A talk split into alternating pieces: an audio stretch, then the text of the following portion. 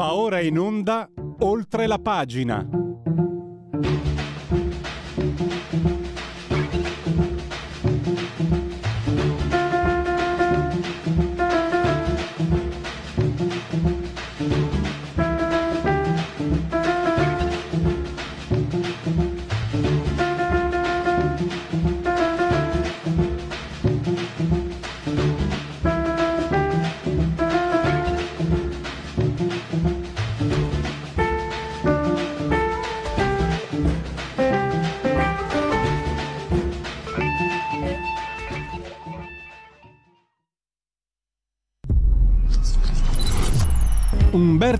Umberto Eco parla di Internet.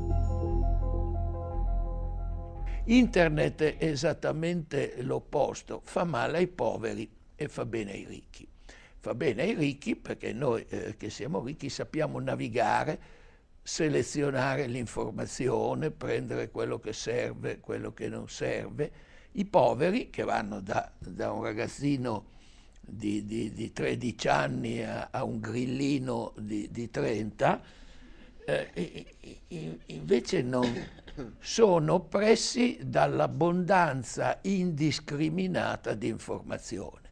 E io avevo una vecchia battuta che non c'era nessuna differenza tra il New York Times della domenica e la Pravda. La Pravda celava le notizie il New York Times della domenica aveva, c'è ancora 600 pagine circa tra supplementi, eccetera. Se uno, anche se uno il rito della mattina, la domenica, sedersi su una panchina a New York e dice vabbè, real estate, niente nel cestino, sport, meno, anche facendo così una settimana non è sufficiente per leggerlo tutto. Quindi, anche se dà delle notizie importanti, non lo si saprà mai, quindi come la Pravda.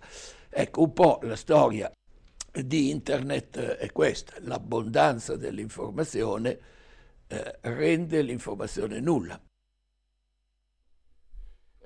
Eccoci in diretta, um, qualche problema tecnico, chiedo scusa. Comunque questa è Radio Libertà, oltre la pagina, siete in simultanea quando sono scoccate le 10.39 insieme al eccellente al grande dottor Federico Borsari, assiso solamente sulla tolla di comando in regia tecnica. Entrambi siamo sospesi a 92 metri sopra il livello del mare. Temperature che raccontano di 24 gradi centigradi sopra lo zero interni, mentre esternamente, eh, ve lo dico dopo, intanto rivolgo l'abbraccio come sempre forte, forte, forte, forte, forte alla signora Clotilde, la signora Carmela, la signora Angela che ci seguono, ma se, come dice la sintassi ci seguiscono pure dal televisore, il canale 252, perché Radio Libertà è una radio visione. Chi si abbona a Radio Libertà campa oltre cent'anni. Meditate, gente, meditate. Potete continuare comunque a farvi cullare dall'algido suono digitale della Radio DAB, oppure comunque voi siate a seguirci tramite con le applicazioni dedicate ed edite tramite smartphone, iPhone tablet, mini tablet, iPad, mini iPad, eh, smart television, Fire TV, Alexa, accendi Radio Libertà, passaparola ne saremo riconoscenti. Radio Libertà è anche su Twitch, che è un social di ultima generazione, su Facebook, su YouTube e naturalmente amo ricordare l'ottimo e l'ottimo abbondante sito radiolibertà.net. 10.3 gradi centigradi la temperatura esterna qui a Milano zona Parco Nord, 35% l'umidità, la pressione pari a 1019.5. Vale tutto vale tutto. Partiamo subito forte con Max del Papa, il suo ultimo libro e ne parliamo direttamente con lui. Non so se l'abbiamo in collegamento perfetto via telefonico perché qui non funziona nulla, quindi non riesco a vedere se siamo via Skype. L'importante è che lui mi senta. Eh, mi senti Max? Buongiorno. Beh, allora, parliamo questo tuo libro prodotto Do You do it yourself, lasciamo perdere le mie pronunce, è autoprodotto, però eh, se ai primi posti dei libri sezione politica più venduti, il, eh, lo si compra anche facilmente su Amazon, questi giusto se poi vogliamo dare anche altri riferimenti, ma è un libro, un resoconto su quello che siamo diventati, su quello che ci hanno fatto diventare e soprattutto mi sembra Max eh, che, che non è certo finita. No, no, non credo che sia finita. Cioè, lo vediamo adesso con più, con più chiarezza, adesso che l'OMS rivendica di concerto con l'Unione Europea rivendica il controllo pieno per procedere a somministrazione di farmaci a vita e a prescindere, a prescindere dal nostro stato di salute, eh, al prezzo di una cessione parziale di sovranità dei singoli Stati. Cessione parziale, mh, intanto bisognerebbe capire che limiti ha. Comunque è una mostruosità, è un'aberrazione che neanche le, neanche le, le, le, associazioni criminali più grandi, più potenti, più estese si erano mai permesse di pensare. Invece questi la teorizzano apertamente e allora lì si capisce che quello che è stato fatto con i vaccini, con le chiusure, con i lockdown, con i Green Pass era, era un inizio, no? Era un, una politica per abituare la gente a uno stato di paura, di precarietà, di sospetto, di, di fragilità che non dovrebbe passare mai. Quindi penso che sì, siamo solo... Nella prospettiva di questi qua siamo veramente solo a, ai primi passi. E come siamo diventati? Come, come, hai, come ci hai visti eh, trasformare? E anche una domanda, eh, le persone ci hanno messo anche del proprio. Cioè non è che sia tutta colpa dei poteri, dei grandi poteri, no. le persone sono quello che sono. Forse percepisco sì. anche, posso, immagino, l'amarezza anche nel constatare, io questo però lo dico dal mio, dal mio punto di vista, le persone sono tutte, tutte, eh, tutto l'arco costituzionale, tutte, tutte, nessuna esclusa, sono molto peggiori di quello che si poteva pensare. Perché come massa le persone sono sempre sbagliate, infatti si fanno dominare. È giusto che vengano dominate, sono pecore e hanno bisogno del pastore, secondo me, secondo me. Ma purtroppo ho visto peggiorare tanto gli individui. C'è le persone che di solito verso le quali è quasi impossibile non trovare dei punti di contatto, sempre mia prospettiva, e voglio confrontarmi, mi permetto con molta umiltà eh, di confrontarmi con te.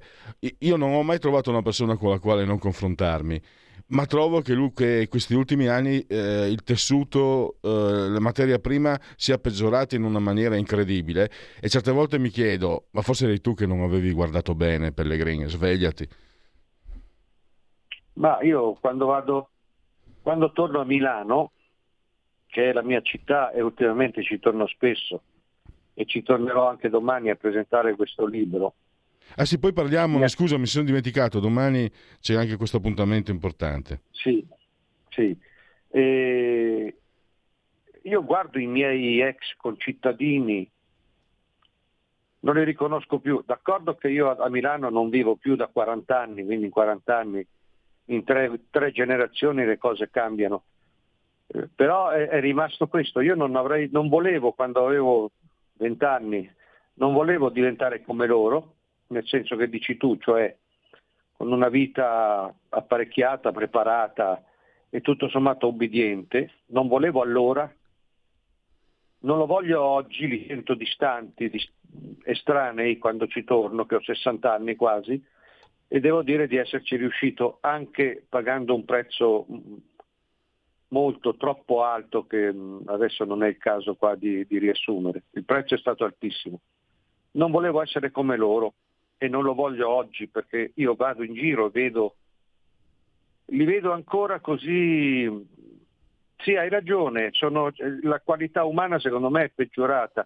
Non è possibile che ancora se prendo una metropolitana la metà della gente è con la mascherina dietro. Ma sono giovani, eh?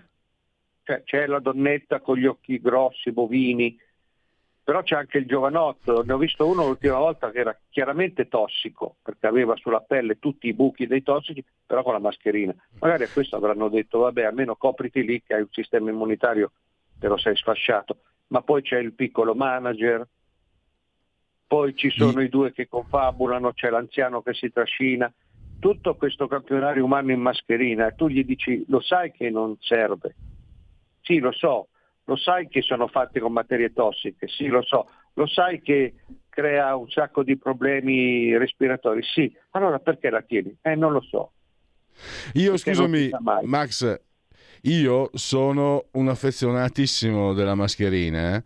Ma non mi sento ti- eh, tirato in causa, ti spiego. Per me la mascherina era stato un modo meraviglioso, vorrei usarla ancora per non farmi vedere, odio mostrarmi e non mi sento tirato in causa perché le persone che usano la mascherina ucciderebbero la propria madre e prostituirebbero la propria figlia pur di farsi vedere in qualsiasi contesto e quindi si mettono la mascherina è, è, è contraddittorio in sé. Ah poi tra l'altro mangiando io molto aglio, la mascherina mi ha aiutato nei rapporti sociali, lo confesso. Max, dom- Scusa? No, no, dimmi, no, ho capito, ho capito, dico l'aglio.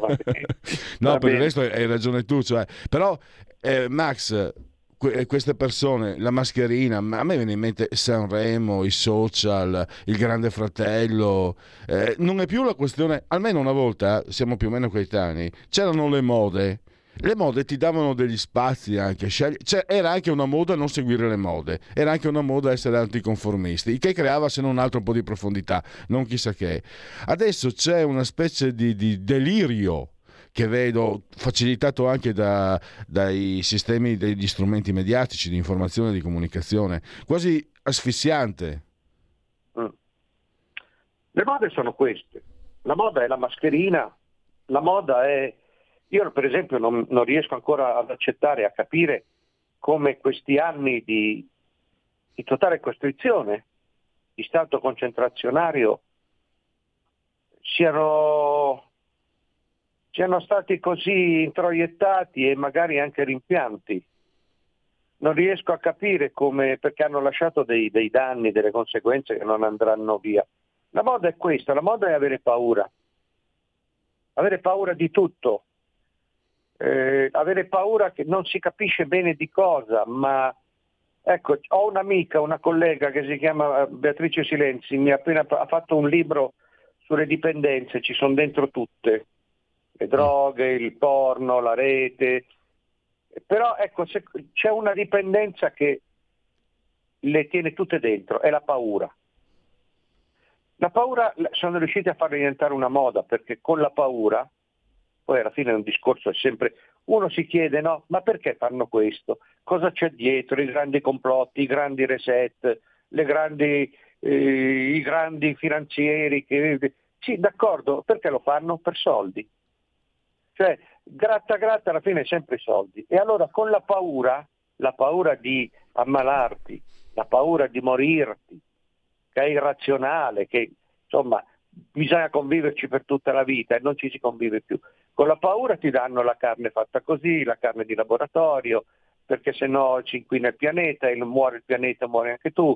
Con la paura ti danno i 6, 7, 10 vaccini all'anno, con la paura ti danno eh, l'intelligenza artificiale perché ce l'ho, c'è sta paura di sbagliarti, di rimanere tagliato fuori.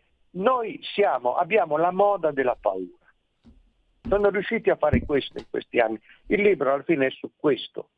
Vale tutto perché oramai qualunque cosa tu faccia non ha più senso. quando, quando in un contesto organizzato niente più senso, vale tutto. C'è questa donna, questa Obregon spagnola, che ha, avuto, ha, ha ordinato un figlio a 70 anni l'ha preso, l'ha ordinato, l'ha scelto, l'ha pagato, l'ha ritirato e poi dice ma questo è lo sperma di mio figlio morto. Mio figlio mentre moriva mi diceva tira fuori i figli dalla mia morte, tira fuori i figli da, da tuo figlio. E io l'ho fatto e se, se, mi chiedono ma ti sembra giusto, dico oh, quante storie, come siete antiquati in Spagna, sono parole sue, no? ecco vale tutto. Questa paura di non... Poi c'è il culto della modernità. Se la carne sintetica si può fare, che si faccia se la transizione elettrica, tutte queste cazzate si, deve, si può fare, si faccia. Ma chi ha detto che è una cosa che si può fare, si deve fare? Cioè il mito di Frankenstein non ci ha insegnato niente? No. Questa qui voleva un figlio a 70 anni, poteva farlo, l'ha fatto. E allora, eh, ancora una volta, siccome niente ha valore, tutto vale. Però, Però eh, l'unica ma... cosa che veramente vale qui è la paura. Con la Max... paura tu fai passare ogni genere di, di nefandezza. Ecco, due cose però. Eh, io personalmente, guarda, sai cosa ti dico? Io non, non sto lì a, a sindac- personalmente, anche se i dubbi eh, li sollecito su certe pratiche, io quello che riscontro è eh, fai un figlio in quella maniera, vieti a me di dire scusa un attimo, siamo sicuri che sia tutto normale, tutto a posto? Se sì. fai la carne sintetica, vieti a me di mangiare la carne biologica. E questo, ah. questo sentimento del vietare, anche questo è nato sì. da paura. E una, un'altra domanda, il fatto che... E parlo in, ca- in, casa, nella casa giusta, il fatto che i Ferragnez siano dei maestri di pensiero, abbiano miliardi di, di follower, eccetera, eccetera, eh, nasce da una moda o da una paura? Per esempio, penso, avanzo, e se ne sono convinto in realtà, anche se odio i dogmi, la paura della solitudine. Sì, è vero, la paura è la moda e la moda è la paura.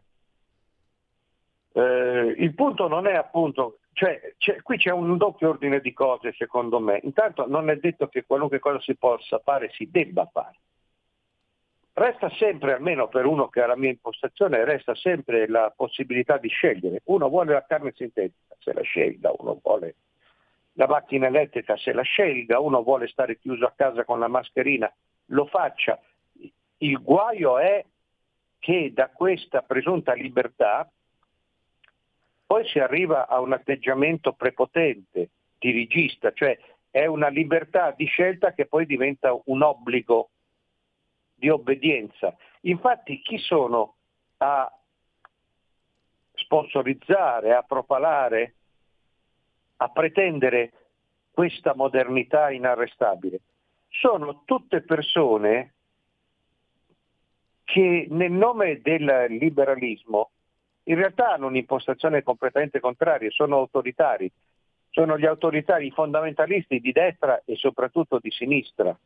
Quindi quando io sento fare un discorso eh, apparentemente libertario, che so, da una Lucarelli o da, da un qualunque scalzacani opinionista, non mi fido perché questi sono quelli che ci hanno detto per tre anni dovete morire, dovete stare chiusi, dovete mettervi le mascherine, dovete farvi 20 punture all'anno, perché se no, ricordi, sì, non potete stare insieme agli altri, siete vermi, andate schiacciati, dovete stare chiusi nello sgabuzzino. Quindi io quando sento questa gente che dice ma la libertà di scelta, non mi fido. La libertà uh-huh. di scelta è roba nostra. Però nostra, eh, Max... nostri poveri cristi libertari che non contano un cazzo, non loro.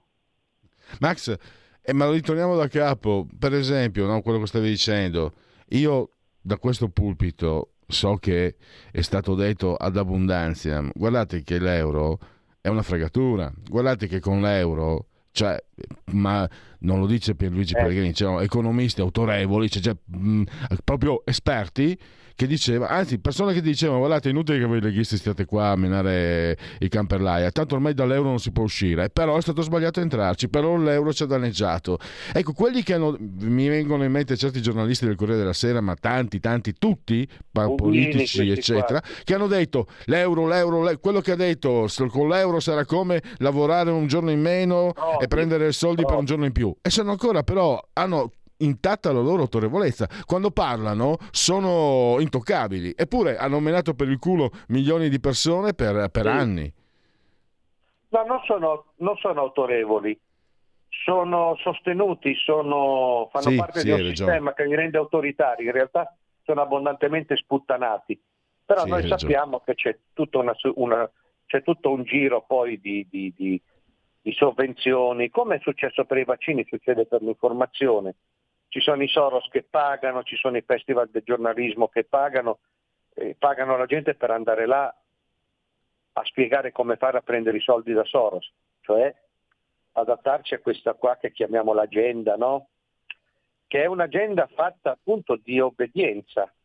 L'Europa che tu nominavi è il trionfo del liberismo dirigista, sei libero di fare quello che io ti comando, quello che io ti impongo dall'alto con le direttive, con le ordinanze, con le leggi recepite dai singoli stati che non contano più niente.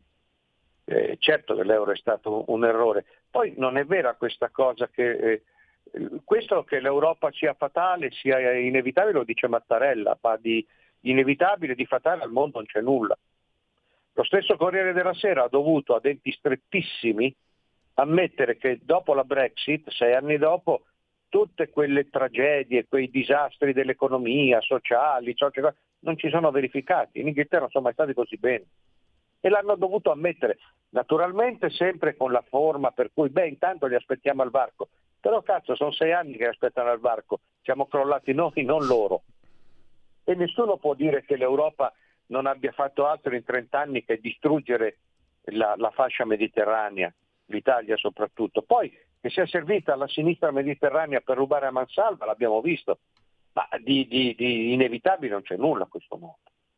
Però vedi, Max, non voglio essere frainteso, il tessuto sociale è cambiato, cioè due secoli fa, quando Carlo Marx diceva, sintesi da, da Pellegrini, la mia grossolana, diceva guardate che i padroni vi fottono, guardate che siete fottuti, siete merce, eh, fate qualcosa, comunque si, si, sono formati partiti, movimenti, proteste reali, vere, fondate, perché cioè, tanto la gente non è che non se ne rendesse conto, ma qualcuno ha spiegato loro che si poteva anche venirne fuori, Marx, Engels e dopo, vabbè, dopo non voglio essere, passare per comunista.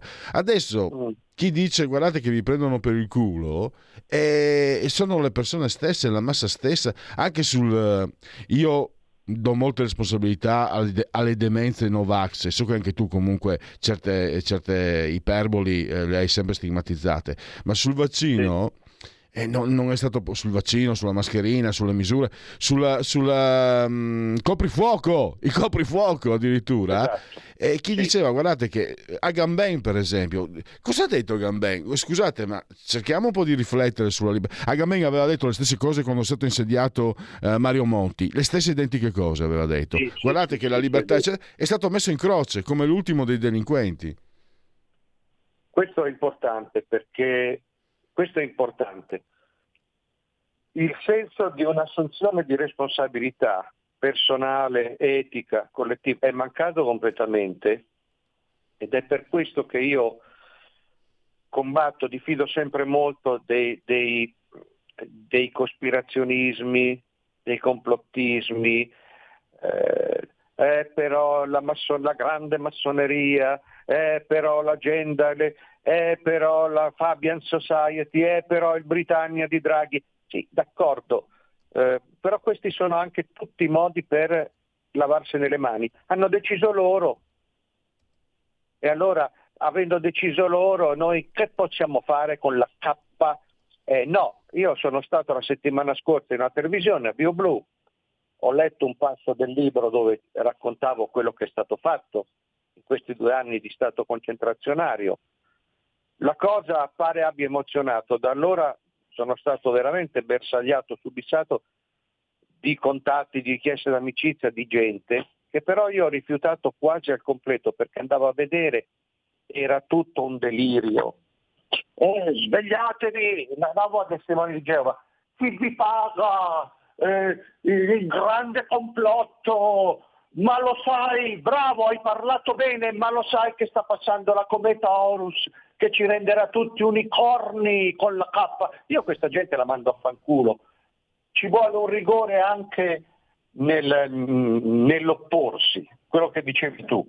Eh, il rigore è quello che poi dà, la serietà, no vedere complotti dappertutto, la serietà è quella che smonta i vari tentativi, l'OMS, l'Unione Europea, i vaccini a oltranza, Bill Gates, queste cose ci sono, ma vanno combattute con la serietà e con la coerenza, non con quell'isteria per cui è tutto un complotto e noi che possiamo fare. Max, no, è, ma- è mancata siamo... proprio questa, questa dignità. Max, siamo alla fine, dobbiamo ricordare due cose e ti dico anche una, una cosa. Secondo me hai scelto la strada più difficile, però parere personale, le altre fanno veramente vomitare. Tu hai scelto la strada più difficile, ma anche quella che sinceramente eh, io, io, credo anch'io che sia l'unica possibile. Non è semplice perché si, si prendono botte da tutte e due le parti, ci si, si, si, sente soli, ma è la eh, strada. So, Però posso dirti una cosa, ma, Max, faccio, faccio, l'esperto, faccio il vecchio saggio. Credo che tu abbia le spalle larghe, francamente, per, per, poterla, per poter andare avanti su quella strada. Oddio, lo hai dimostrato. Lo hai dimostrato. pure, eh? Però ci proviamo insomma. Sì, ma la, eh, la tua c'è. storia dimostra che, fammelo dire adesso, non voglio fare sviolinate, ma la tua storia dimostra che tu hai le spalle larghe eh, per, per, portare avanti e noi siamo, sinceramente, ci sentiamo molto dalla tua parte. Domani alle 20 qui a Milano, eh, ehm, in, al City Life eh, Caffè, via Masaccio 18, eh, ci sarai? Per, per sì, un... dalla parte, dalle parti di Piazzale Lotto, per chi conosce Milano, insomma, quasi verso San Siro. Piazzale Lotto c'è questo posto e c'è questa associazione che mi ha invitato e dove presento il libro, sì. E poi ecco il libro, Vale tutto, fine della realtà, scomparsa della logica, un paese malato, eh, editore indipendente, 176 pagine, 16 euro, lo si trova su Amazon, lo si trova online, altri, altri sistemi? No, al momento ho usato questo e conto poi sul passaparola su, su, di chi lo ha scelto, di chi lo ha letto, perché da anni io mi, mi, mi conduco così e volevo Max, essere totalmente po- libero anche questa volta, non avere nessun genere di condizionamento da nessuna parte, da destra a sinistra. Max, Quindi, purtroppo... Da chi lo legge, da chi lo fa conoscere. Max, allora mi permetto, eh, se magari eh, con, avete amici che non sono abituati a, a fare compere su, su Amazon, comunque online, eh, comprate più copie e regalategliele poi, così, così possiamo diffondere... Anche questa è un'idea, comunque è molto semplice. Il libro sta anche in, in cartaceo, cioè in tutti i formati. Quello che io spero, se posso dirlo, è che ci sia comunque un passaparola anche per poterlo presentare. Cioè occasioni in cui io presento questo libro, poi eh, li posso anche portare io, non è un problema, mm, ma certo. sono importanti le occasioni in cui incontrarsi e discutere quando si fa un libro.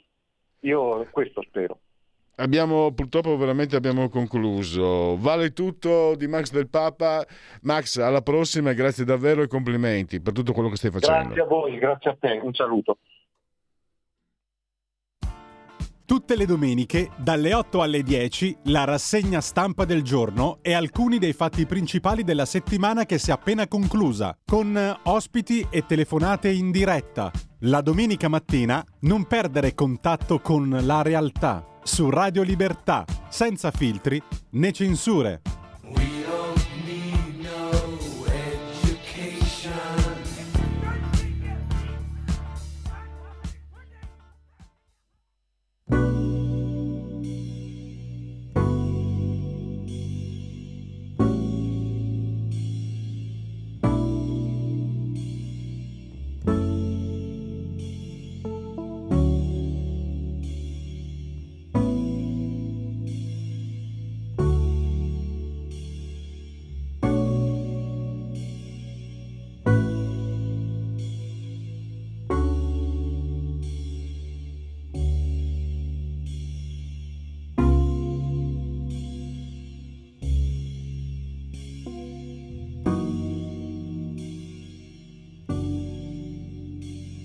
Jabaram jabaram jabaram jabaram. Nee na du ko bàyyi taaru naa yi taaru naa yi moom la miinu nee na du ko bàyyi moom la xamoo ba nee du ko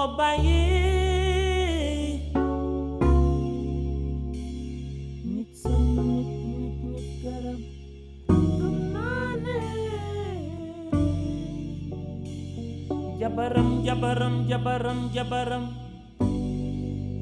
Neno duko bayi tarunai tarunai moblemino neno duko bayi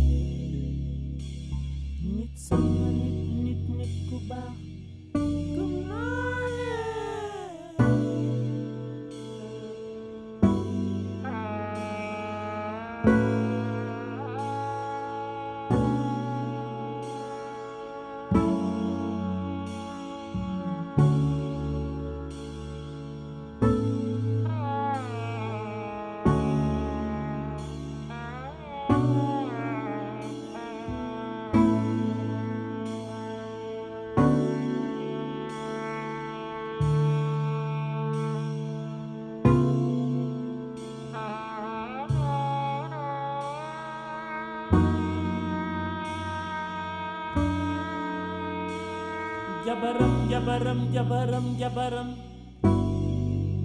nee na du ko bàyyi taaru naa yi taaru naa yi mboolem xaritam ko bàyyi ko moom la miinu moom la xam moo ko ñaani woon du ko bàyyee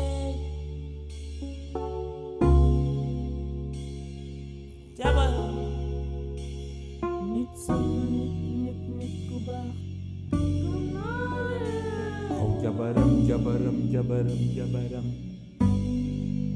Neno tuko baye tatsunaye tatsunaye libutikale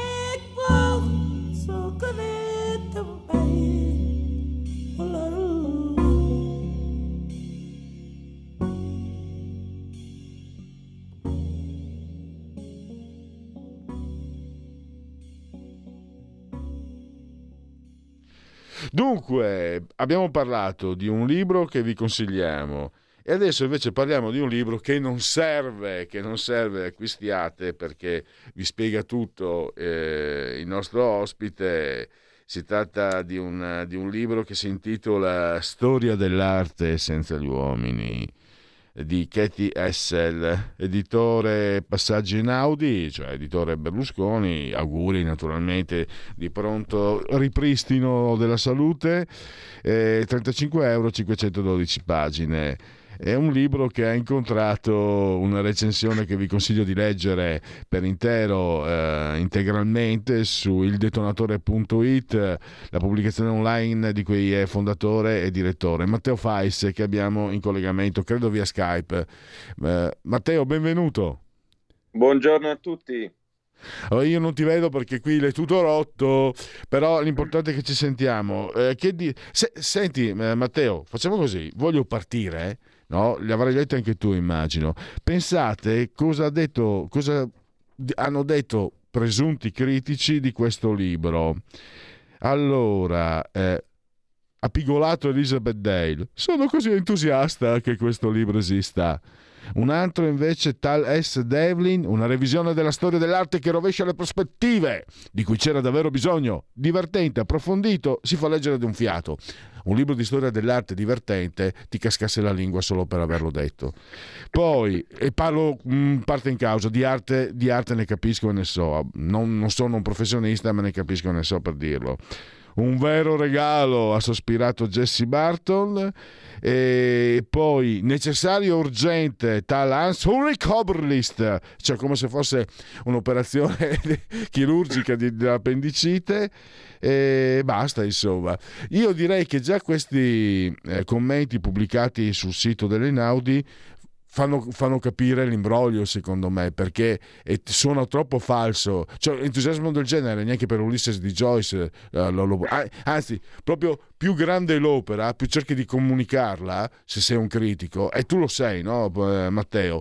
Eh, se, se, trovi un libro fantastico, fai di tutto per trattenerti, dimmi se sbaglio, perché ci tieni a spiegarlo. Se dici, ah, bello, divertente, ah, c'era bisogno, ah, mi sbrodolo addosso solo al pensiero che c'è, non comunichi veramente, oppure comunichi un, un messaggio falso e, e truffaldino.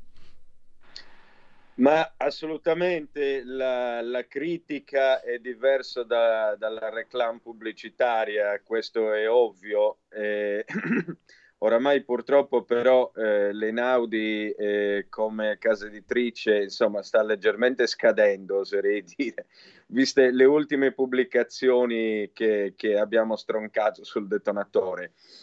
Al netto di ciò, comunque sia, eh, questo, questo, libro eh, della storia dell'arte ehm, appena uscito, sulla storia dell'arte appena uscito della Essler, ha mh, qualcosa, di, ehm, qualcosa di profondamente grottesco.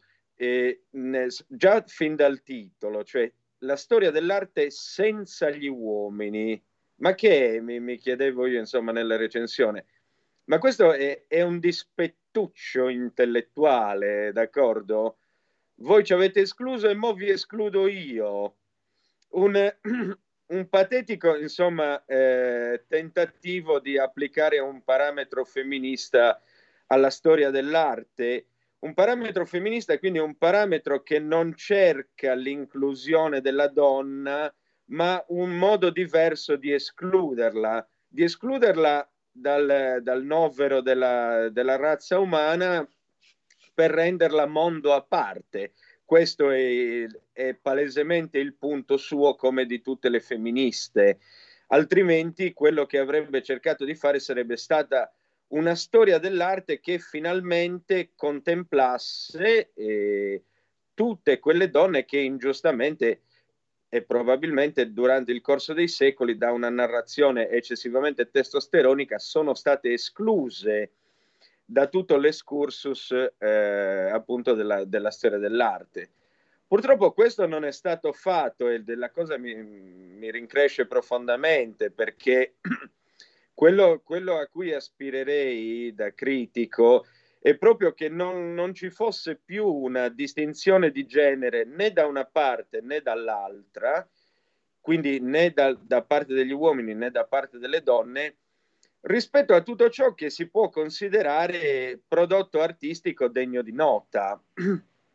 Non, eh, no, non, si può, non si può, la si deve finire di valutare sia positivamente che negativamente un qualunque oggetto artistico, un qualunque prodotto artistico sulla base del fatto che questo sia creato da una donna o da un uomo, perché si appiattisce eh, tutta la storia del pensiero come dell'arte su una base genitale, oserei dire, signori miei. Non...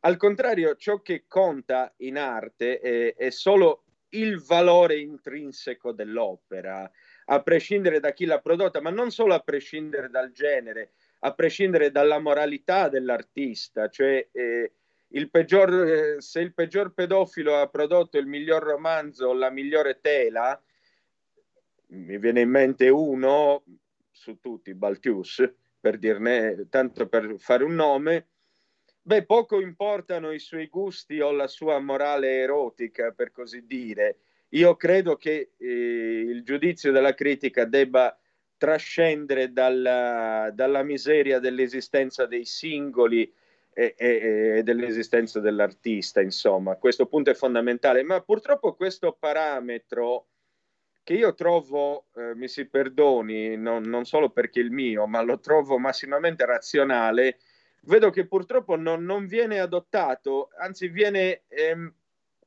in particolare di questi tempi, eh, considerato come lesivo di qualcuno, no? l'idea di, di giudicare a, a, prescindere dai generi, a prescindere eh, dalla, dalla, morale sessuale e dalle scelte politiche soprattutto degli artisti.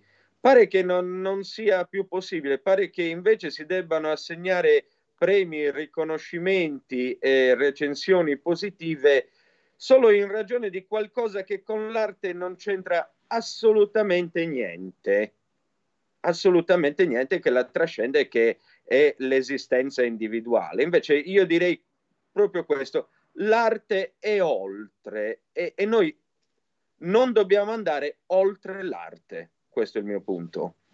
Anche, Perché Matteo, eh, io sto, sto terra a terra, no?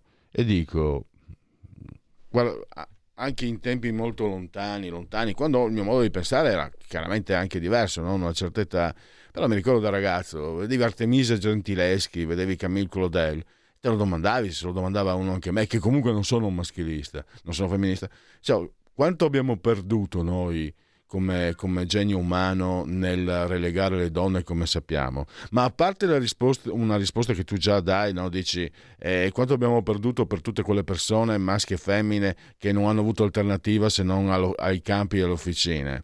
Ma soprattutto alla fine dico, e com'è, cioè, qual è il modo per rimediare?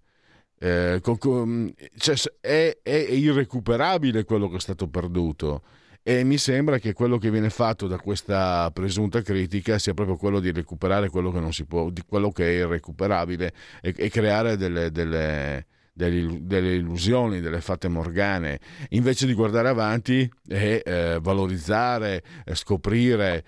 Per esempio, mi fa veramente incazzare questo, questi atteggiamenti come questi, perché la chiave, l'obiettivo, la strada dovrebbe essere di valorizzare l'arte, l'arte che non deve essere per le elite, non deve essere come ha detto qualche cretino una, un, un divertissement, l'arte è un diporto, bisogna essere deficienti per pensarlo ma tanti lo pensano, l'arte è un riferimento per capire come va il mondo, per capire, ma lo dico sul serio e ho avuto conferme da studiosi che mi hanno anche gratificato perché, mm, perché magari mi, mi, è capitato, per esempio il professor Zecchi e altri, no, con, con, timidamente porto avanti questo, questa mia convinzione e mi dicono sì è vero, cioè è così, perché l'artista si esprime eh, per, perché sia arte, si esprime senza mediazioni, senza compromessi voglio dire. Il compromesso è necessario in tutto, in tutto, anche per andare al cesso devi, devi scendere compromessi, l'arte no L'arte no, altrimenti non è arte. E questo ti fa capire quindi come è un sistema senza compromessi e tu puoi fare i tuoi, i tuoi raffronti, i tuoi riferimenti, cioè puoi capire maggiormente la realtà, te stesso e tante cose. Eh, però se si fa un discorso come quello dell'Einaudi, eh, questo non vale. Cioè non vale più, non esiste più. Per rispondere, per rispondere alla tua domanda, eh, naturalmente eh, si ha da recuperare tutto ciò che è stato non tanto perduto quanto marginalizzato nello, ne, in ciò che si chiama lo storytelling, della, cioè la narrazione fondamentalmente della, della storia dell'arte lungo il corso dei secoli. Quello va recuperato. Purtroppo, eh, eh naturalmente, eh, come giustamente ricordavi tu citando il mio articolo, eh, in tempi in cui l'istruzione non era di massa, e naturalmente ci saranno state chissà un numero infinito di persone che avrebbero potuto rendere tantissimo sul piano intellettuale, ma, alcu- ma a cui non è stata data la possibilità. Purtroppo a quello non c'è rimedio. La storia, eh, come ho scritto io, è un minerale inscalfibile no, non, si può, non, si può, mutare, non si può mutare l'andamento delle cose per quel che è stato, ai noi. Ma a ogni buon conto, oggi come oggi, eh, io direi che abbiamo ampiamente eh, rimediato ai torti eh, causati lungo tutto l'arco storico, dall'inizio dei tempi a oggi, perché la donna ha una massiccia eh, mh, mm, a, a, volte anche invadente, oserei dire, presenza in ambito artistico. Eh, io adesso, eh, proprio poco prima della puntata, avevo tirato fuori eh, dai tanti libri che ho qui al mio fianco, addirittura sull'altra scrivania a fianco a quella da cui ti parlo, avevo tirato fuori, non so, i primi titoli che, che sono riuscito ad afferrare con le dita, così, cioè eh, per dire noi la, la letteratura eh, giapponese l'abbiamo conosciuta eh, grazie a eh, un'autrice che si chiama Banana Yoshimoto e che è quella più occidentale dei, all'interno del, dell'ambito della letteratura giapponese. Ma di nomi ne, se ne potrebbero fare tantissimi.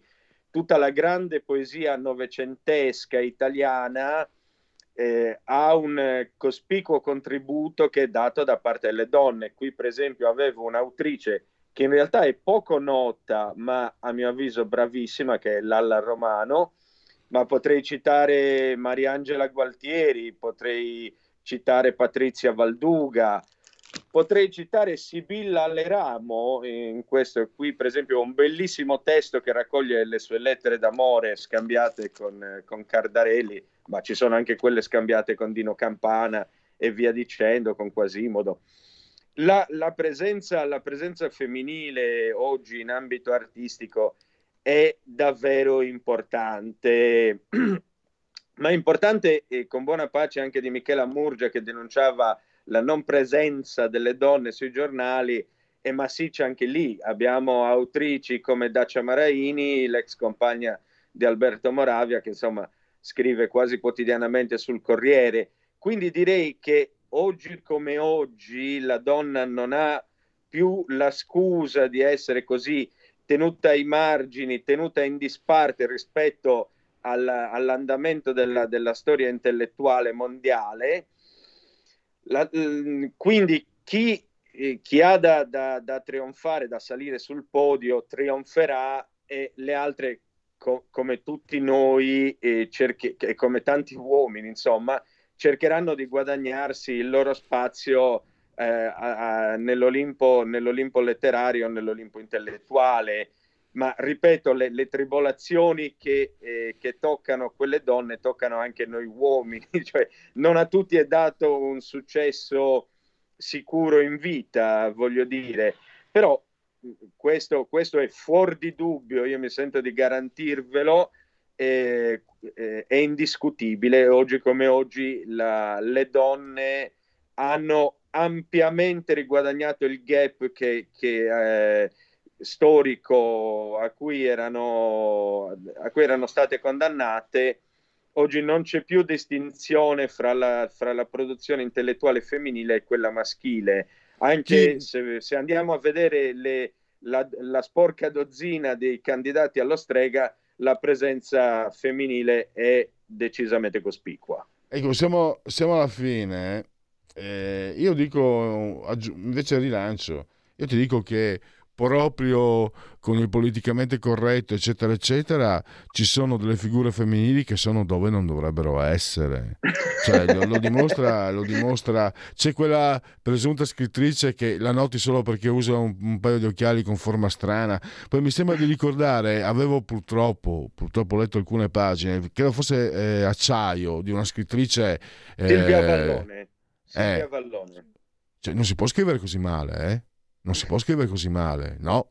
Eh no. E fra parentesi, la Vallone lo stesso scrive per il Corriere della Sera. Sì, ma non si può. Anche lei Scusa, è tutt'altro eh... che marginalizzata, insomma. Matteo, eh, ne parlo come persona del, del, del, mestiere, non scrittore, ma comunque io mm, come giornalista sono uno che scrive. Parlo al, tele, parlo al microfono per pagare l'affitto e va bene così. Grazie, grazie a chi mi paga. Ma onestamente me ne intendo di, di scrivere. So riconoscere, come, come chiunque, come tanti altri non si può scrivere così male come la Vallone, la, la, Ciabatti, come cavolo si chiama. Non si può scrivere così male, si scrive veramente male. E, ma, e come mai? Io dico, forse perché siete donne, altrimenti non vi si fila manco, manco di striscio come scrittrici. No, no, ma infatti, infatti c'è sicuramente, eh, e purtroppo questa è, è la, la, ricaduta negativa della, eh, dell'affermarsi della donna unicamente sulla base del femminismo e non del suo e de- del valore intrinseco della propria produzione intellettuale, c'è proprio per, questo, proprio per questo motivo c'è anche un diffondersi di tutta una serie di eh, presunte intellettuali che non meriterebbero minimamente di stare dove stanno, quali ad esempio, come tu hai già nominato, la Vallone eh, e la Ciabatti, che decisamente come produzione intellettuale sono, mh, mm, risultano, direi, appunto scadenti eppure, eppure hanno uno spazio vasto quanto immeritato nel, eh, in tutti gli organi di informazione italiana come nelle, nelle situazioni di, di, di, di, premi letterari e quant'altro. Risultano Matteo, anzi sovrastimate, ma, pur, ma, so, eh, ma proprio in ragione del loro appartenere al genere che, esatto. che, a loro avviso sarebbe stato discriminato Ma, fino ad oggi. Matteo, devo chiudere. Fatemi ricordare il detonatore.it, fate esplodere la banalità. Grazie ancora Matteo Fassi e risentirci a presto. Grazie a voi, a prestissimo e buona Pasqua a tutti. Grazie. Segui la Lega è una trasmissione realizzata in convenzione con La Lega per Salvini Premier. legaonline.it eh, scritto legaonline.it è da lì che sto leggendo come vi potete iscrivere eh, molto facilmente si versano 10 euro tramite PayPal PayPal Pol senza nemmeno sia la necessità che siate iscritti a PayPal PayPal Pol il codice fiscale gli altri dati richiesti quindi verrà recapitata la magione per via postale la tessera Lega Salvini Premier. Se di mezzo ci sono poste italiane gesti apotropaici e profusione consigliati alle femminucce e ai maschietti sono su Segui la Lega prima che la Lega segua te alla Marciana o seguisca te alla Pellegrina, ma anche secondo eh, regola sintattica.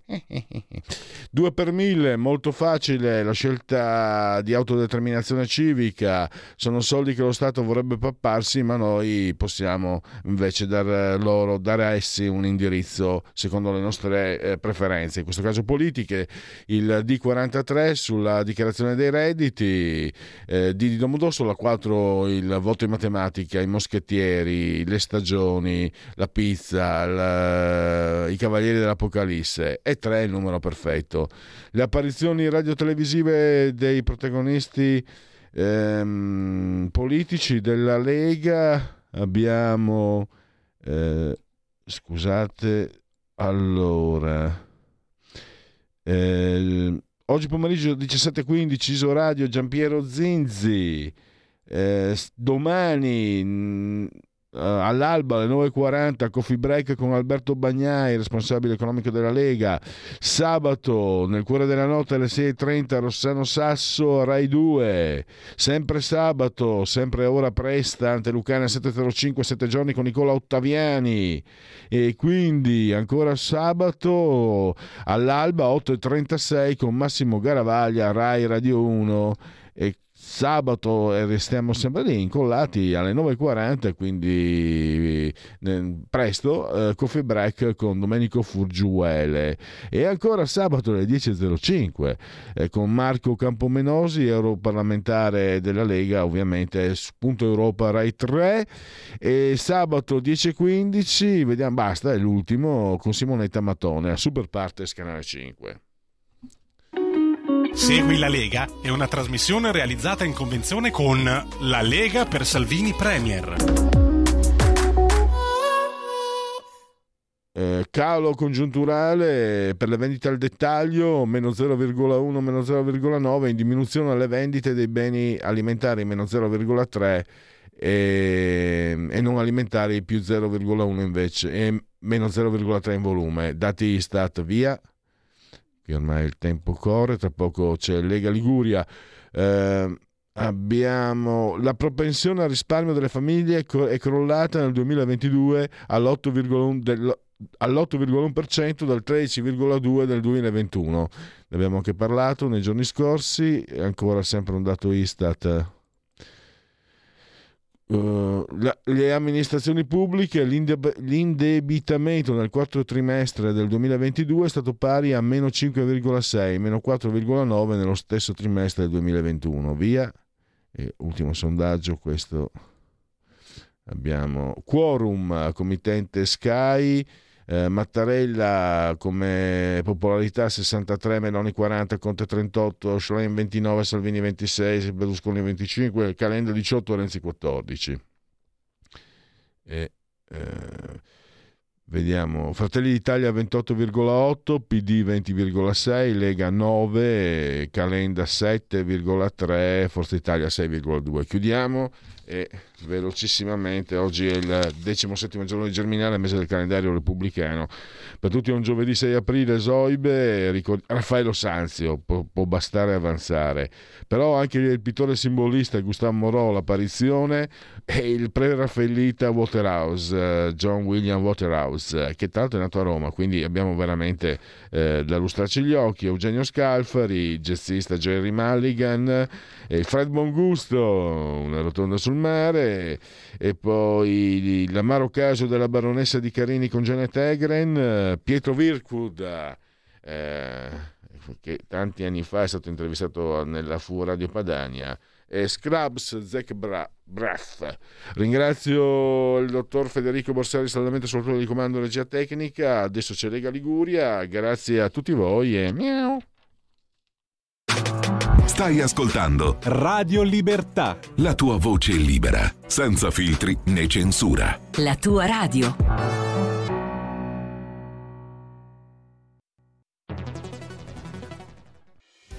Quotidiano di Sicilia, il quotidiano d'Italia, l'informazione che ribalta i luoghi comuni, una vera visione dei fatti, l'Italia vista da sud. Ogni siciliano che vive in Italia e nel mondo è una risorsa, è protagonista della crescita della nostra nazione. Dai forza alla crescita della nostra isola, abbonandoti al QDS digitale più archivio a soli 99 euro annui. Quotidiano di Sicilia, il quotidiano d'Italia, una scelta di valore.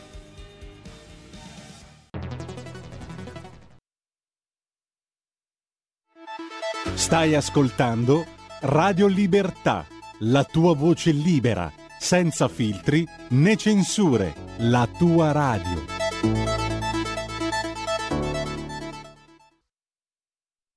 E per Lega Liguria diamo subito la linea a Fabrizio Graffione. Buongiorno a tutti da Genova e dalla Liguria. Oggi c'è un splendido sole e dovrebbe durare anche per il prossimo weekend, quindi tutti in spiaggia qua al mare nella nostra bellissima regione e passiamo subito al nostro primo ospite della mattinata che è il consigliere regionale e presidente della terza commissione attività produttive Alessio Piana. Ciao Ale, ci sei? Buongiorno Fabrizio, ci sono, ci sono, buongiorno a te e a tutti gli amici che ci seguono e alla redazione. Allora ti, ti ringraziamo, partiamo subito a bomba con l'autonomia perché c'è l'ok di Regione Liguria all'autonomia e tu hai detto risposte più adeguate per i Liguri. È passato questo ordine del giorno della Lega in Consiglio regionale. Allora ci spieghi un attimino un po' com'è la situazione? Ma assolutamente sì, molto volentieri. Noi logicamente a livello di Consiglio regionale avevamo iniziato già dalla scorsa legislatura un percorso che affiancava diciamo, poi l'azione eh, politica portata avanti dal nostro movimento a livello nazionale e eh, avevamo eh, fatto in modo che Regione Liguria già eh, negli anni scorsi avanzasse e aderisse eh, alla proposta di autonomia differenziata eh, proponendo eh, di poter ragionare in autonomia appunto su una serie di materie che logicamente sono previste dal, nell'elenco riportato all'interno della, della Costituzione.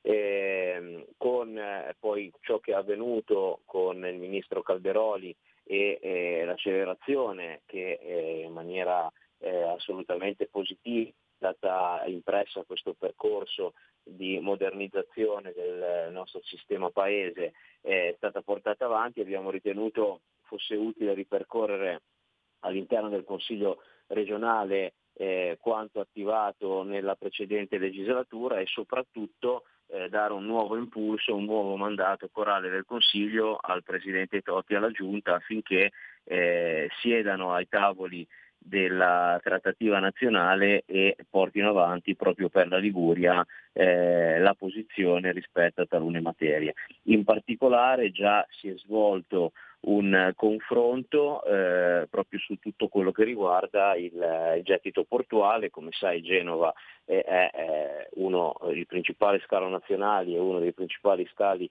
del, del Mediterraneo e quindi eh, per quanto riguarda la nostra regione è un contesto dal quale siamo convinti possano eh, arrivare eh, risorse e risposte importanti alla riforma diciamo, e, e, a una situazione che vada eh, non ad, ad, impoverire il paese ma a fare in modo che la Liguria eh, abbia a, a disposizione dei capitali in maniera più diretta che possa quindi trattenere direttamente sul territorio e avendone in disponibilità in maniera anticipata rispetto al dello Stato eh, accelerare la fase di investimenti e di realizzazione delle infrastrutture.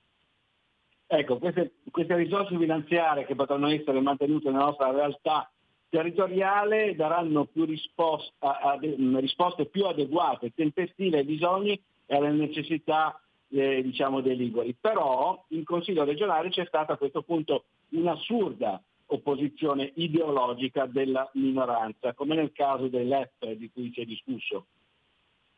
Sì, hanno, eh, contrariamente a quello che era avvenuto fino a eh, pochi mesi prima, hanno eh, in qualche modo strumentalmente attaccato i contenuti della riforma, eh, ripetendo come dire, a pappagallo quelle che sono state le critiche mosse da alcuni esponenti nazionali dei partiti che sono rappresentati da alcuni colleghi in consiglio, in consiglio regionale, tradendo un po' anche quello che era eh, diciamo una, un'iniziativa eh, che era nata in maniera bipartisan e che nel merito viene condivisa da moltissimi esponenti anche di partiti come il Partito Democratico piuttosto che eh, del Movimento 5 Stelle. Questo, come dire, mh, mm, ci sta nella dinamica della politica, spiace un po' che eh, anziché eh, accogliere e lavorare affinché questa, questa accelerata che è stata impressa la riforma Calderoli eh, giunga a portare prima possibile quei benefici per il nostro territorio e per il paese eh, dei quali abbiamo parlato, insomma, abbiano colto l'occasione per fare una sterile eh, polemica, ma insomma, sicuramente non, non, ci scoraggiamo ed anzi eh, quasi insomma, ecco, così, affrontiamo eh, le, le, loro prese di posizione con il sorriso. Ecco. Avanti così, quindi sull'autonomia. Bene, passiamo a un altro argomento che riguarda più il territorio. Ehm, durante la, l'ultima seduta della commissione eh, congiunta terza e quarta eh, stato, ci sono state delle audizioni perché eh, sostanzialmente a Genova si um, deve fare una nuova tratta ferroviaria che collegherà il porto con il terzo valico, ossia la tratta Porto Bivio di Fegino. Ehm, ci sono state sì, siamo arrivati... da parte di, da parte di RFI eh, agli abitanti in, eh, diciamo così, eh, alla commissione eh, regionale. Ecco, ci spieghi un po' eh, perché gli abitanti eh, diciamo, sono preoccupati e cosa è successo in commissione. Ma allora, eh, questi sono interventi molto importanti che di fatto eh, sono ne, nell'ultima tratta che deve essere realizzata, che va a collegare di fatto il porto genovese di scali portuali con, con il terzo valico e attraversa un contesto oh, molto, molto, molto abitato. Parliamo dell'educazione di San Pier d'Arena e di Certosa, quindi del, dell'inizio della, della, Valle del Polcevera. Eh, zona tristemente nota alle cronache nazionali e mondiali perché è proprio quella nella quale si è verificato il crollo del viadotto Morandi, zona che storicamente è interessata appunto anche da eh, molte linee ferroviarie, da uno scalo che è quello del Campasso, che devono essere adeguate per eh, sia il trasporto delle merci pericolose insieme alla linea sommergibile che percorre diciamo, il torrente Porcevera, per questo si chiama in questo modo, eh, e eh, sostanzialmente eh, deve eh, avere le eh, caratteristiche tecniche adeguate per le tipologie di treni che con il terzo valico transiteranno su questa linea. Parliamo di circa 3.000 persone interferite, quindi eh, numeri importanti, parliamo di eh, altrettanti numeri importanti relativi all'impegno economico messo in campo dallo Stato e da RFI per le demolizioni, i risarcimenti, eh, i trasferimenti, gli indennizi e soprattutto la riqualificazione del quartiere. Quindi la partita eh, è ben impostata con lo strumento anche del, del PRIS che eh, consente proprio di eh, mappare, di seguire passo passo le esigenze dei cittadini interferiti. Eh, c'era bisogno perché molto spesso in queste ci sono questi grandi, grandi interventi, eh, viene un po' meno diciamo, il contatto diretto con la popolazione da parte delle, delle aziende di Stato eh, e quindi ce, ce ne siamo occupati a livello regionale proprio per fare in modo che arrivassero queste informazioni puntuali che in prospettiva eh, fosse creato anche un punto costante di presidio e di informazione sul territorio, di modo che tutti i cittadini possano costantemente attingere a, a, ad informazioni rispetto agli sviluppi eh, progettuali e dei cantieri una volta che saranno attivati e, e anche avere dei chiarimenti tecnici rispetto al eh, transito e la sosta delle merci pericolose, eh, piuttosto che al numero dei convogli che poi interverranno sulla linea, eh, piuttosto che alla scelta di considerare come interferiti taluni quartieri piuttosto che altri, quindi siamo entrati un po' negli aspetti tecnici e mh, questo tipo di confronto è stato utile perché anche l'amministrazione comunale, i municipi e i comitati eh, poi hanno eh, avuto modo di, eh, come ti dicevo, acquisire queste informazioni che eh, eh, non avevano eh, non avevano nelle disponibilità ed anzi eh, anche forse eh, fugare alcuni dubbi rispetto a voci che più o meno artatamente erano state fatte circolare per eh, anche in questo caso insomma aizzare un po' eh, le persone contro ah, l'amministrazione comunale, quella regionale, quella di governo che eh, oggi fortunatamente hanno la medesima composizione politica e quindi insomma si prestano a, eh, ad attacchi da parte di chi fa opposizione eh, in maniera non sempre corretta. Va bene, quindi si è instaurato un dialogo costruttivo con RPI Italfer e con gli abitanti per il tramite anche di Regione Liguria. Questo dialogo credo che proseguirà nelle, nelle prossime settimane, nei prossimi mesi. E adesso passiamo subito al, mh, eh, al, terzo argomento che volevo trattare con te velocemente perché abbiamo già la Francesca Corso in linea. E, mh, c'è il discorso del nuovo piano sociosanitario regionale. In particolare eh, volevo parlare con te dell'ospedale evangelico internazionale. Ecco, mh, è stato detto che non nasceranno più bambini, ricordiamo che l'ospedale di Voltri, del ponente cittadino, è molto importante anche per lo Vallate, raccoglie decine di migliaia di abitanti. Eh, ecco, mh, diciamo che nel piano sociosanitario mi sembra che tu abbia sottolineato che non esiste da nessuna parte e non risulta che all'Evangelico di Voltri verranno eliminati i pati e quindi le nascite dei bambini. Vuoi puntualizzare sì. un attimino questo aspetto?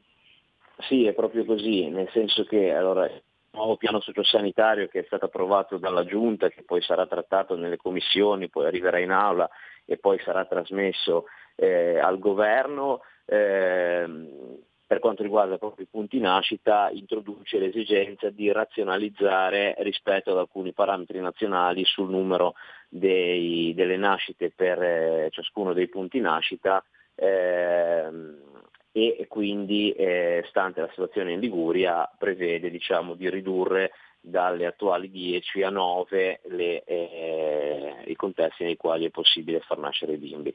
Eh, mi fa piacere che però anche l'azione che abbiamo portato avanti a livello nazionale abbia iniziato a far ragionare il governo anche sull'esigenza di revisione di questi parametri, eh, soprattutto per quei contesti che come ricordavi tu sono, eh, magari non, non, riescono a raggiungere questo, questo dato numerico, ma eh, offrono un servizio di presidio importante eh, per una serie di territori disagiati eh, che altrimenti vedrebbero dover fare eh, ulteriori chilometri per trovare un servizio sociosanitario adeguato.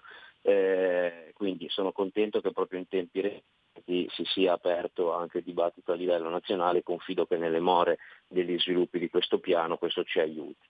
Contestualmente la nostra proposta era quella di eh, creare un'interazione funzionale tra le due aziende, cioè l'ospedale evangelico e la ASL, che eh, come dire, eh, attualmente sul ponente genovese eh, hanno eh, ciascuna un punto nascita e fare in modo che assieme possano gestire tutto il complesso dei servizi che eh, gravitano attorno alla ginecologia, l'ostetricia, eh, che stanno anche a significare l'interruzione di gravidanza piuttosto che le fecondazioni in vitro e scegliere poi una volta definita questa eh, interazione funzionale interaziendale eh, dove fare che cosa in funzione delle esigenze dei singoli pazienti. Eh, questa è l'impostazione, semplificando molto e, e, e cogliendo anche il invito a fare presto, che vorremmo come Lega imprimere all'interno del piano e che eh, abbiamo già rappresentato all'assessore alla sanità e che porteremo avanti eh, nel, nei successivi momenti di confronto e di approfondimento sulla materia. Benissimo, ti ringraziamo, ti auguriamo buona giornata e buon lavoro. Ciao Ale. Grazie a voi e auguri per le prossime festività pasquali. Un abbraccio. Grazie altrettanto a te famiglia, grazie ancora al nostro consigliere regionale e presidente della terza commissione attività produttive Alessio Piana. Passiamo al nostro secondo ospite della mattinata che è l'assessore comunale alle pari opportunità del comune di Genova, Francesca Corso. Ciao Fra, ci sei? Buongiorno Fabio e buongiorno a tutti gli ascoltatori. Allora partiamo subito a bomba e rimaniamo diciamo, in tema perché in Consiglio Comunale martedì scorso è scoppiata un po' una bagarre eh, in quanto eh, sul diritto all'aborto. Eh, c'è stato uno scontro in Consiglio Comunale e la mozione del PD ha trovato una controproposta del centro-destra, della maggioranza e quindi poi mi sembra che la mozione sia stata ritirata. In proposito, io volevo diciamo, riprendere un po' una uh, riflessione che hanno fatto uh, alcuni favorevoli, diciamo, eh, i pro vita sostanzialmente, no? hanno spiegato che ehm, i consiglieri del PD di Genova promuovono l'aborto parlando di un diritto ad abortire non garantito quando invece sappiamo che in Italia non c'è nessuna donna costretta a partorire. Ecco, loro hanno detto nessun accenno alla difesa della vita di un essere umano, nessun accenno alla tutela della maternità, alla tutela in particolare delle donne, della loro salute e del loro diritto a non abortire. Ecco, tu come la, la vedi Francesca? Allora, innanzitutto quello che c'è da dire secondo me è il fatto che purtroppo anche questo che è un tema etico e sul quale bisognerebbe fare un ragionamento veramente molto sensato che parta dalla morale, purtroppo viene strumentalizzato dalla sinistra come fosse un tema politico. E questo è il dato di partenza, tant'è vero che la discussione in aula martedì, eh, che sarebbe stata credo anche una discussione eh, per quanto comunque il Comune non abbia nessun eh, potere legislativo in merito, ma comunque sarebbe stata una discussione che poteva essere anche di spunto e costruttiva da parte di tutti, eh, purtroppo questa discussione è stata negata, questo perché eh, un tema che la sinistra come sempre si vuole intestare politicamente e che vuole strumentalizzare non è stato trattato per il fatto che la maggioranza aveva presentato, come correttamente hai già detto tu, una controproposta, ovvero sia un ordine del giorno nel quale si eh, ribaltava un po' la questione. E questo non lo si faceva perché qualcuno è contrario al diritto all'aborto. Il diritto all'aborto è sancito da una legge, la 194, eh, che appunto prevede che eh, l'aborto sia un diritto delle donne che possano ricorrere in casi estremi a questo tipo di pratica qualora non possano portare avanti la, la, la propria gravidanza per motivi eh, definiti. Il discorso che però purtroppo viene tralasciato ed è quello che poi comunque è stato anche riportato dai Provita è il discorso del fatto che la legge 194 preveda innanzitutto eh, nella sua interezza la eh, tutela della donna a portare avanti la propria gravidanza, la tutela della donna nel suo ruolo di madre. Quindi che cosa significa questo? Che non è una legge che sancisce che l'aborto sia uno strumento che eh, possa essere utilizzato per l'interruzione di una gravidanza come fosse un anticoncezionale. La, la, l'aborto deve essere un'estrema razio in casi estremi, appunto, a cui una donna può ricorrere come diritto. Però in primis bisogna interrogarsi se come Stato non tanto ci sia la possibilità di accedere alle strutture per abortire, perché noi parliamo a livello del nostro comune, dato che di questo comune si tratta, io avrei voluto capire dal, dai consiglieri del PD che hanno proposto questo documento se effettivamente fossero al corrente di casi in cui alcune donne per accedere a una struttura abbiano avuto eh, difficoltà a eh, effettivamente abortire. Questo non accade. Il dato reale è il fatto che se andiamo a vedere quelle che sono le stime sul numero di aborti che avvengono nella nostra regione, purtroppo sono poco più bassi del numero delle nascite. E questo è il dato sul quale bisogna riflettere, cioè eh, eventualmente vedere per quale motivo ci sono così tante donne che ricorrono a questo, uh, all'aborto, a questo strumento che è normato e che, ripeto, essere un diritto. Cioè, il dato reale è che forse c'è bisogno di più accompagnamento nelle donne nel loro ruolo di madri, nella loro gravidanza, nel loro ruolo poi una volta che i bambini eh, vengono al mondo. Forse è questo quale è il tema sul quale la politica deve interrogarsi, sulla tutela che va data alle madri e alle donne in quanto eh, appunto eh, portatrici di vita. Io credo che eh, il tema vada un po' riportato su questo piano e non vada strumentalizzato, posto che appunto tutti eh, garantiamo la tutela e l'applicazione di una legge nazionale, eh, non si può strumentalizzare questo tipo di discorso addirittura facendolo come è stato fatto dal PD, il quale in un'impegnativa di questa mozione aveva inserito il fatto che doveve, dovessero essere eh, fatti, come è stato già come è già capitato in Regione Lazio, dei concorsi ad hoc per medici non obiettori di coscienza, che è intanto anticostituzionale perché comunque è eh, in qualche modo mh, sia degradante ma anche eh, lesivo della figura del medico perché non si può fare un concorso su una specifica caratteristica. E poi sappiamo anche che un non obiettore di coscienza potrebbe diventarlo nel tempo e allora quel ruolo che viene assunto all'interno di un, eh, di un luogo pubblico, all'interno della sanità pubblica per una determinata caratteristica poi viene meno, che cosa succede? Non si può basare una discussione su strumentalizzazioni politiche senza dati concreti e reali.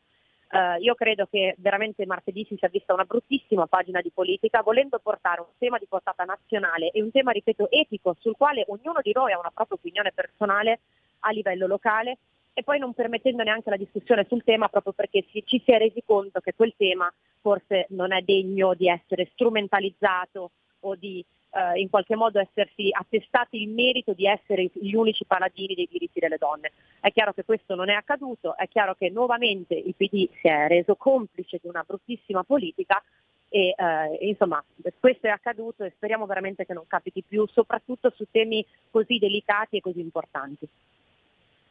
Ecco, io ti volevo chiedere una cosa, non so se tu eh, ne, ne lo sai, hai, hai questo dato, ricordando che in Italia è consentito il parto in anonimato con affidamento del bimbo non voluto allo Stato. Ehm, ehm, c'è una percentuale di donne che ricorrono all'aborto volontario e di donne che invece sono costrette, tra virgolette, per motivi fisici, ossia ricorrono all'aborto terapeutico eh, qui a Genova e Liguria. Io purtroppo questo dato non lo ho, però il, il dato che so essere molto alto è quello eh, dell'accesso all'aborto volontario, cioè questo è il reale problema, ripeto, etico su cui lo Stato si deve interrogare.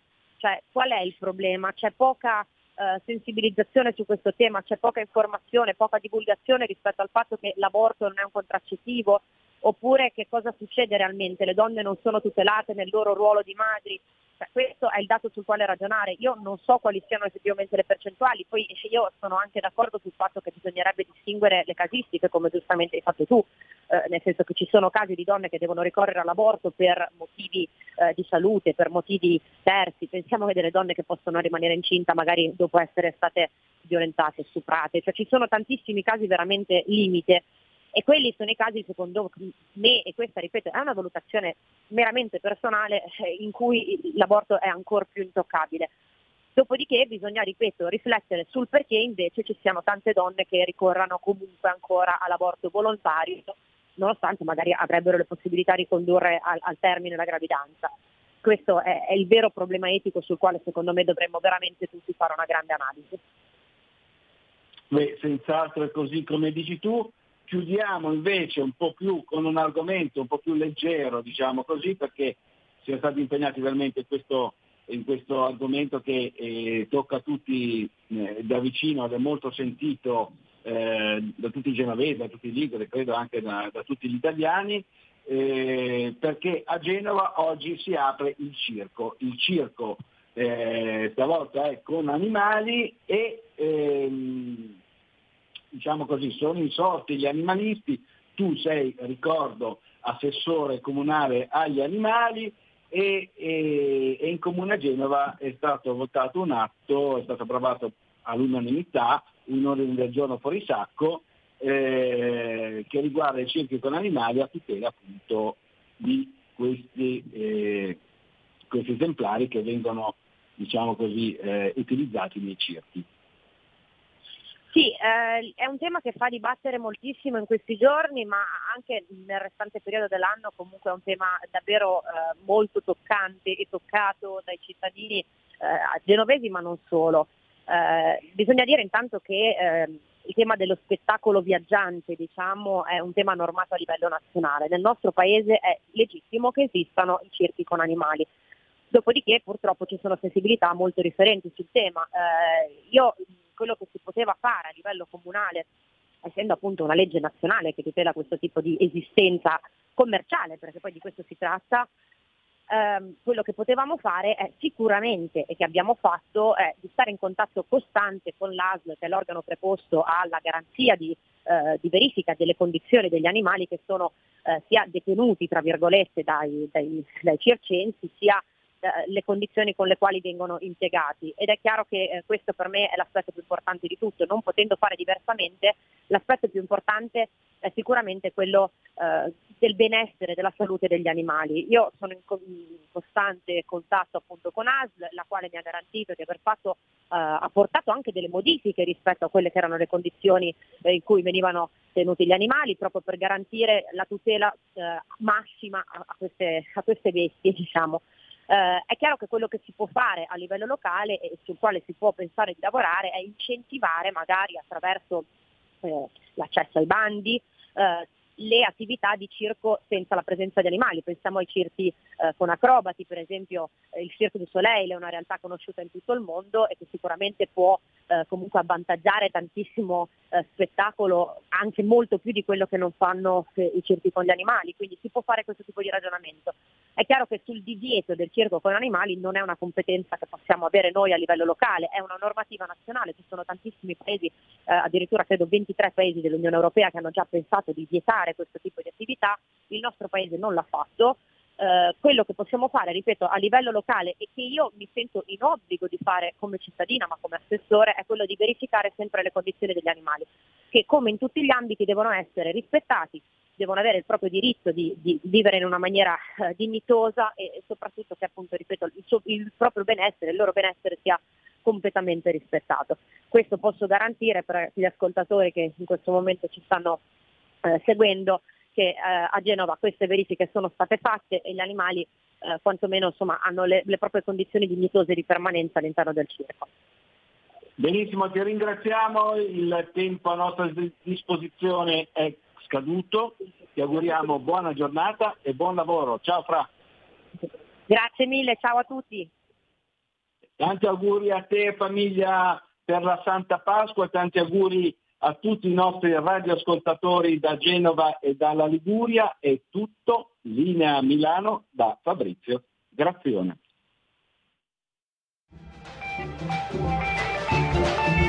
Avete ascoltato oltre la pagina.